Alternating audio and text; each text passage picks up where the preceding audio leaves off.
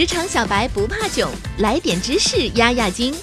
这里是有识知识，本节目由三十六克高低传媒联合出品。本文作者王世明。总是有人会抱怨说自己在工作上的不顺利是因为遇到了瓶颈，快停止找这种低端的借口吧。让你感到无力的，并不是所谓的瓶颈，而是因为你没有自己的规划。今天我们就总结了三个方法，帮你度过职场上的迷茫期，一起来看看吧。第一步，定个目标。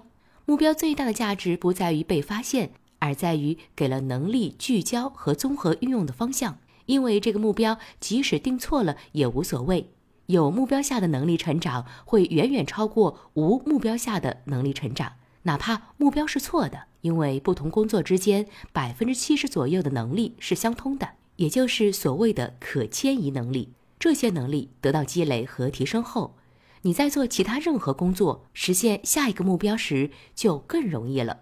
举个例子，给你两个指令，一个是一直往前跑，另一个是跑到十公里外的小卖部。你觉得在哪个指令下你更容易找到目的地？毫无疑问。一定是第二个指令。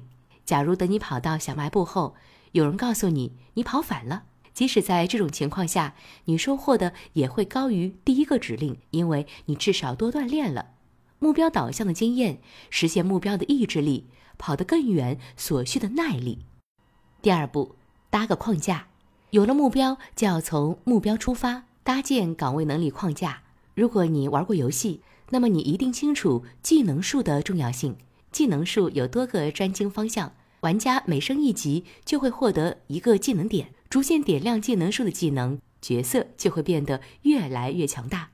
同样的，想要在职场上打怪升级，首先就要构建自己的职场技能树，逐渐点亮其中所有的技能，你自己不就越来越强大了吗？只有以实现目标为导向，你才能真正识别出所需的能力，避免能力与目标错位。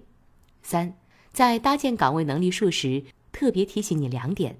第一点是有意识的积累可迁移能力，也就是说，即使你做着枯燥到爆的工作，即使你做的项目一塌涂地，在这个过程中，无论目标是否正确，是否能实现，你都一定会很有收获，万能的可迁移能力。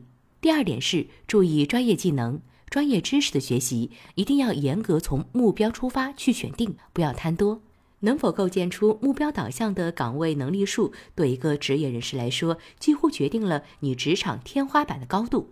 第三步，扬长补短，与岗位目标一致的能力树搭建好后，如何学以致用呢？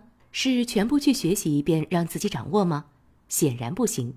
无论是时间还是精力，都决定了这是绝对做不到的。特别是已经担任了管理者的职业经理人，就更要做到扬长补短了。扬长就是要最大化自己的优势能力，补短则是用团队弥补自己的劣势能力。首先，要从第二步搭建的岗位能力框架中识别出自己的优势能力，比如演讲能力，然后就要在工作中最大化的强化和运用这个能力。像马云，就是将他善于演讲的这个优势能力发挥到极致，让阿里团队的人跟打了鸡血一般，死拼跟着他干。其次，要从岗位能力框架中识别出自己的劣势能力，比如写文案短板。那么，在组建或调整团队时，就要有目的的搭配一个文案写作能力不错的团队成员，运用他的能力弥补你这方面的不足。没有人是全能的，总有不擅长的地方。一个好的管理者不是事事都自己亲自去做，而是要能善于调配资源。所以，想要在职场上有所成就。这三个方法可以给你很大的帮助。第一步，定个目标；第二步，搭个框架；第三步，扬长补短。工作上的不如意十有八九，但是要看你是怎么面对他们，从中找到提升自己的机会。之所以不要再用职业瓶颈期来自我安慰了，除了自哀自怜，你能做的事情还多着呢。好了，本期节目就是这样，我们下期不见不散。一手商业资讯，精准创业风口，专属职场锦囊，尽在三十六课 APP，快来下载吧！